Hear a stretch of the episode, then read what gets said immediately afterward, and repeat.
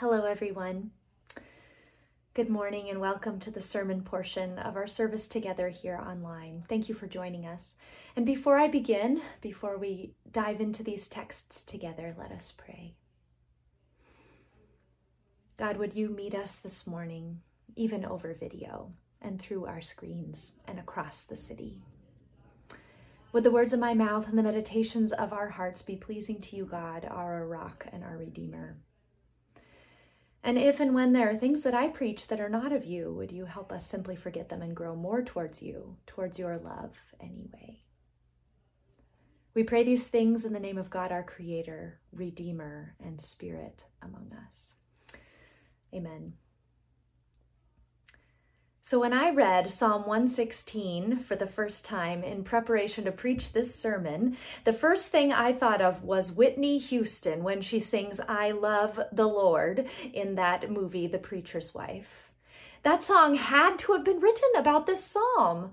I love the Lord. He heard my cry, He pitied every groan. And I remembered too that once Tim Beggs, our former music director, he handed me the sheet music for this Whitney Houston song and told me that I had to sound like Whitney when I sang it for that Sunday morning. And forgive me, as I am no Whitney Houston, and I certainly couldn't get this song up to par in a week. But practice I did, and while my voice was what it was, and certainly wasn't Whitney, the words stuck with me that week, and they still do. The words of this psalm, they stick with me. They won't let me go. Psalm 116, it's one of those psalms of praise and thanksgiving in the in the Psalms, and these were used by the ancient Israelites to call people to worship. Each of these different types of psalms have different purposes, but these types of psalms, the thanksgiving and praise types of psalms, they tell a narrative of trouble, of talking to God about that trouble and then asking God for help and then receiving help from God. These Psalms were always written about an intense brush with suffering or with death, where the author of the Psalm wasn't sure that they would even make it out alive. And then a composer of a Psalm like this, they would write the song, they would maybe sing this song in the midst of others in the middle of worship, perhaps during a Thanksgiving offering in the temple, and then that person might sing there in the midst of the people, in the middle of the house of God, and call people to hope to remember their own songs of when God delivered them to.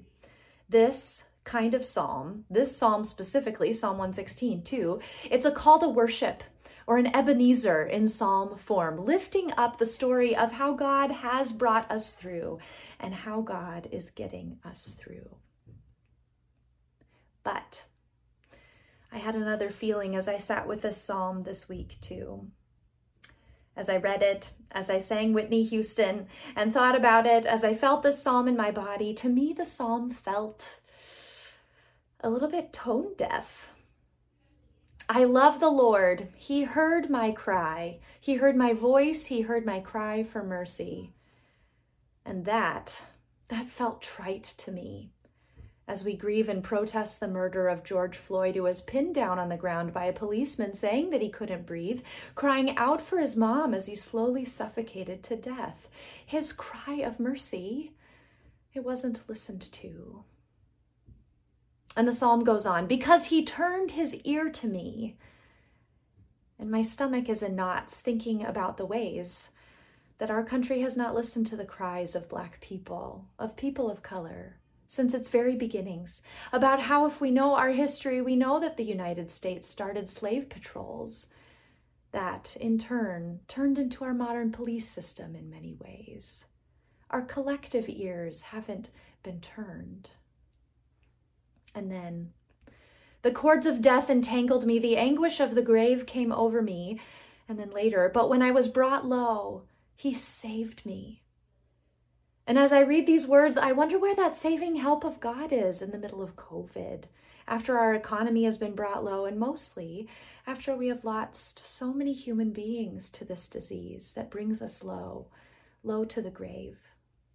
Where is that saving in the middle of this? Do you too get a funny feeling in your stomach when you read this psalm? Does it feel true to you? Are the words home to you today? Or do they feel just a bit trite to you in the middle of all that is happening? Do these words sit right with you? And if you said, No, they do not, not right now, like I did, you might not only feel like the psalm is tone deaf, but you might also feel a bit of a bit of unsettledness over feeling that a psalm of all things is tone deaf. But if this is you, I don't think you and I are alone with our unsettledness at what seems like trite praise. We aren't the only ones who can't quite stomach it. I think the Genesis text that we read this morning as well might have someone who feels this too. And that person, that person is Sarah. Sarah is married to Abraham, who you've probably heard of, the man whose descendants would outnumber the stars. We have many stories of him, and not only us as Christians, but Jews and Muslims do as well. Abraham is a patriarch of our faiths. And in this story, we get to hear about his wife, about Sarah. And the backstory to our Genesis text today is this Sarah is becoming older. She has passed her childbearing years. She is longing for a child, and she has been for her whole life. And in her time and culture, not bearing children was looked down upon. Some even saw childlessness as a sign of God's disfavor. And here Sarah was, childless.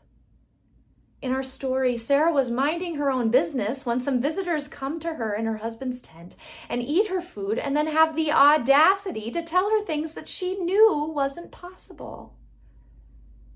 These three visitors, maybe men, come to her tent and tell her, an elderly woman, about her body and what was about to happen to it. She may have had dreams, but she knew her time was past. And so she laughed. Maybe it was a bitter laugh. How dare they pretend to speak to her about her life? How dare they speak into the painful pieces of her heart? And how dare they make her hope again when what they said wasn't possible, when nothing was going to happen? She knew it was easier to not hope at all than to feel hope and have those hopes dashed again. I bet she was tired of having a broken heart. And we are too. We had broken hearts too. We have broken hearts too. We've weathered storms of the deaths of dear friends and family. We are sitting in that place with such grief. We've had our sicknesses, both mental and physical. We've been in grief a long time as a church community and as many individuals too. Things haven't gone as we would have hoped. And now we may also be afraid as we watch the death toll rise with the spread of coronavirus. And we ache that racism is alive and well. And we cry aloud too with George Floyd, with Breonna Taylor, with Ahmaud Arbery, with Manuel Ellis. And so many others who, for so many years, have lost their lives to police brutality before cell phone videos showed us all that was happening. We are like Sarah, perhaps we know broken hearts. We might laugh a little bitterly as someone reads something like Psalm 116 aloud, for it doesn't always ring true with our experience, at least in this moment. We haven't seen that saving action of God yet, perhaps, or for a long while. We are stuck in the middle of the pain, and the promise of a way out seems like a false hope. When someone tells us to praise God, when someone tells us there is hope, when someone shares with us that good will come, we might laugh some too. Maybe we feel like it is just plain mean to read a psalm about the saving grace of God when things seem hopeless and while the things we long for seem so very far off. And yet, you might be waiting here for the and yet for the part where there is some good news, and you might already know some of it. If we've read this story or heard it before, we know that God's promise does come true for Sarah, like so many other people in our texts. She does have a baby.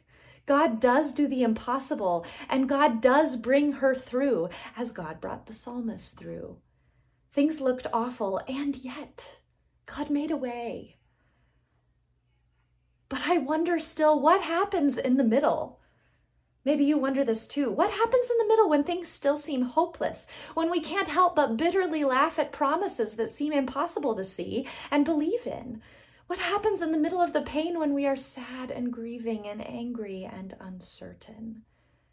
What happens in the middle as we work for goodness to come where all thrive and see little to no progress made? In our Genesis text today, we f- still find Sarah in the middle of that hopelessness, in between promise and fulfillment. Is there any hope there in that place for her? Is there any hope there in that place for us? And there is one, one piece of Sarah's story that I think we can hang on to. There is a piece of hope for the middle of our journeys, too. In the middle, the in between, where we are in pain and haven't seen the goodness come for us, too, when we are in between the promise and its fulfillment, there is an and yet. And here it is. In the in between time, between promise and fulfillment, between violence and justice, between hopelessness and hope, we are in that painful space, and yet the Hebrew here has a turn of phrase because of how the verb is written that holds some hope for me when I read it. And the translation goes like this in the Genesis text It isn't God came to them or visitors came to them and visitors spoke to them. It is God is appearing to them. The visitors appeared, were appearing to them. God is saying to them. God is promising. God is with them. God is speaking. God is. God is. This isness, for a lack of a better word, sunk into me. And as sometimes when I'm anxious, my shoulders come up like this, it helped my shoulders come down a little.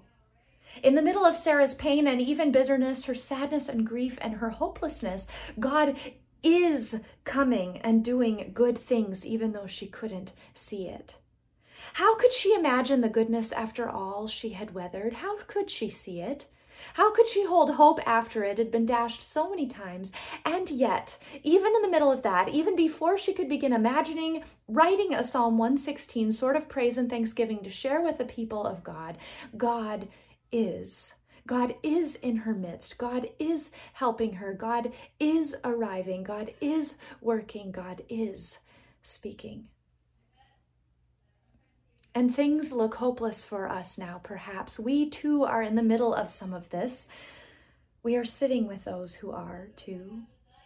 We ache, but God is. God is arriving here too. God is working. God is present. God is speaking. God is making things right. God is bringing life. God is healing. God is showing up in our spaces and places. God is.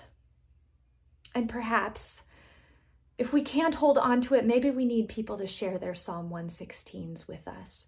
Perhaps we need someone to tell the story of life and death, that resurrection story in their own life, of how God got them through, how God is breaking through in their lives when we can't see God in our own. Sometimes we need others to hold the hope for us.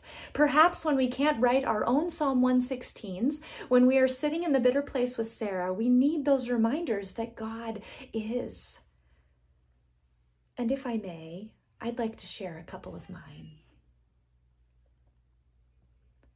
In the middle of the hopelessness of systematic racism that has been around since the very beginnings in our country, God is. In the middle of a pandemic, people around the world and in all 50 states are protesting for Black people to be able to have encounters with police that don't end in death.